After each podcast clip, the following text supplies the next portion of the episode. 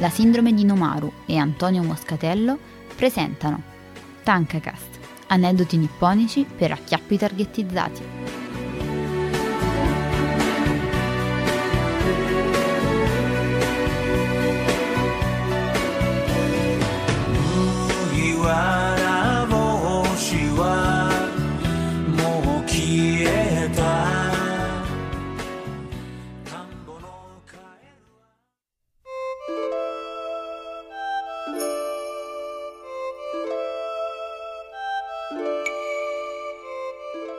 Nuova puntata di Tankacast, la rubrica della sindrome di Nomaru, dedicata a aneddoti nipponici per acchiappi targetizzati. E abbiamo qui con noi la nostra guida per questi acchiappi, cioè Antonio Moscatello. Ciao Antonio.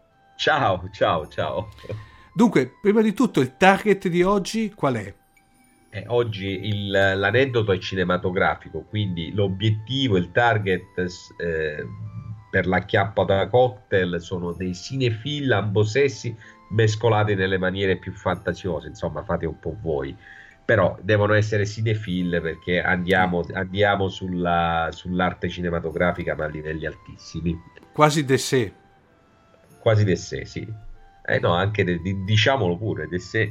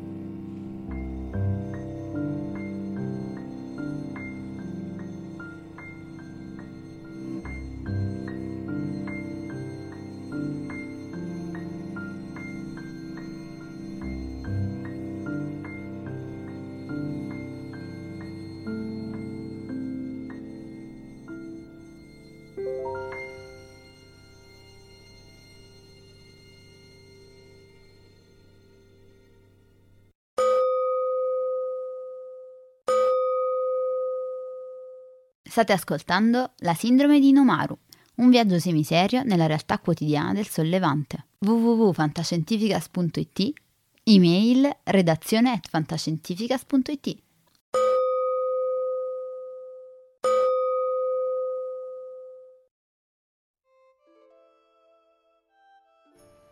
Il periodo tra gli ultimi giorni del 1997 e il 1998 fu di merda per il cinema giapponese. In fila morirono prima Toshiro Mifune, poi Akira Kurosawa, due monumenti che per la prima parte della loro carriera, ma soprattutto per l'immaginario collettivo, erano stati e sono rimasti inseparabili, un po' come Fellini e Mastroianni. Eppure anche tra loro c'è stato un periodo di lite, di ostilità, di incomprensioni, un periodo piuttosto lungo, durato quasi 30 anni. Ma andiamo per ordine. Mifune venne sostanzialmente scoperto da Kurosawa in un provino finito male per quello che all'epoca non era neanche un attore ma un cameraman. Non, non so chi fosse il regista così coglione da non ingaggiare un talento come lui, ma la fortuna volle che al provino assistesse anche Kurosawa che lo prese al volo. Gli fece fare nel 1948 l'angelo ubriaco come coprotagonista, ma la sua interpretazione eclissò quella di chiunque altro. Diventò così il protagonista di alcuni dei grandi capolavori di Kurosawa, in primis Rashomon, con il quale il sodalizio vinse il Leone d'Oro a Venezia e poi l'Oscar come miglior film straniero. Ma poi anche I Sette Samurai, L'Idiota, Il Trono di Sangue, Yojimbo, La sfida del samurai, con il quale Mifune vinse la Coppa Volpi a Venezia come miglior attore. Mifune diventò così una star internazionale. Mizoguchi, Nagaki, Kinoshita, tutti i grandi nomi del cinema nipponico lo cercavano. Così anche i grandi registi all'estero, a Hollywood. Quella faccia non poteva non far gola ai cineasti di tutto il mondo, ma Kurosawa, che un po' dittatore era, su Mifune vantava una primogenitura e intendeva esercitarla. Si arrivò così a Barbarossa. Il regista gli impose di recitarvi, facendolo incazzare come una faina, perché, non, perché gli faceva perdere remunerativi ingaggi. Aveva, Mifune, una vita bella costosa, amava, amava vivere bene e eh, non è che eh, la, Kurosawa, la produzione di Kurosawa pagasse più, per esempio, di Hollywood.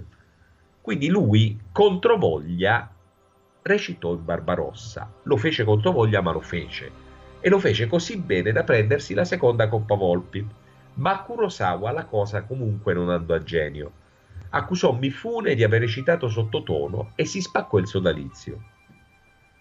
Non fu un bene per la carriera di Mifune più che per quella di Kurosawa. Mifune farà dei film a Hollywood in Giappone, anche, ma farà anche qualche discutibilissima operazione televisiva come la serie Shogun, tratta dal polpettone di James Clavel. Proprio questa interpretazione gli costò il posto di protagonista in Run, il dell'IAR in abiti giapponesi, che Kurosawa girò nel 1985. A chi gli continuava disperatamente a proporre Mifune come perfetto per la, per la parte, il regista diceva di non poterla affidare a chi aveva recitato in Shogun. Il protagonista di Run fu Tetsuya Nakadai, bravo per carità, ma se fosse stato Toshiro Mifune, beh, sarebbe stata un'altra cosa. I due riuscirono a riconciliarsi solo da vecchi, incontrandosi a un funerale nel 1993, ma ormai la loro parabola di vita artistica era alle ultime battute e per 30 anni ci siamo persi chissà quanti capolavori. Caspita, Interessante anche questa volta, una sorta di destini incrociati se vuoi anche. Sì, destini incrociati, ma anche un, un uh, rapporto di, uh, da, da, da, padrone, da, padrone, e sottoposto, dai, dai, anzi direi piuttosto ecco, da daimio, da signore feudale eh, e samurai, visto, visto, che parliamo di, di, di Kurosawa, di Kurosawa e Toshiro Mifune. Erano due personaggi mo- così diversi, ma così, come posso dire, eh, necessari l'uno, l'uno, all'altro. Certo, Kurosawa ha fatto grandissimi film anche senza Mifune. Eh, Toshiro Mifune forse un po' meno, però aveva una capacità attoriale, aveva, eh, aveva quella faccia soprattutto, quindi parliamo di due giganti del cinema. Sì. sì. Bene, anche per questa puntata è tutto. Ricordiamo che eh, se volete commentare, ma soprattutto Antonio, direi se, eh, diciamo, se i nostri ascoltatori vogliono darci dei feedback, se poi come dire l'acchiappo è andato a buon fine, soprattutto, eh, direi che possono. Cioè, posso... Non ho molto fiducia nel caso di questo, di questo, aneddoto perché si sa che i cinefili hanno sempre un po' la puzza sotto il naso. Quindi ah, sarà complicato, però se funziona fateci sapere. Ecco, e possono dircelo o utilizzando eh, i commenti nella pagina di, del sito di Fantascientificast relativo a questa puntata, oppure tramite la nostra community Telegram che è fsc, eh, scusate, t.me slash FSC Community oppure tramite i nostri canali social Twitter e Facebook oppure utilizzando la vecchia cara casella di posta elettronica redazione chiocciola fantascientificas.it eh, grazie ancora Antonio, grazie ancora di questi aneddoti che speriamo piacciono, eh, al di là poi di raggiungere poi lo, sc- lo scopo eh, diciamo eh, fondamentale poi di questi, di questi aneddoti. L'acchiappo. L'acchiappo. Grazie ancora e ci sentiamo alla prossima. Ciao. Ciao.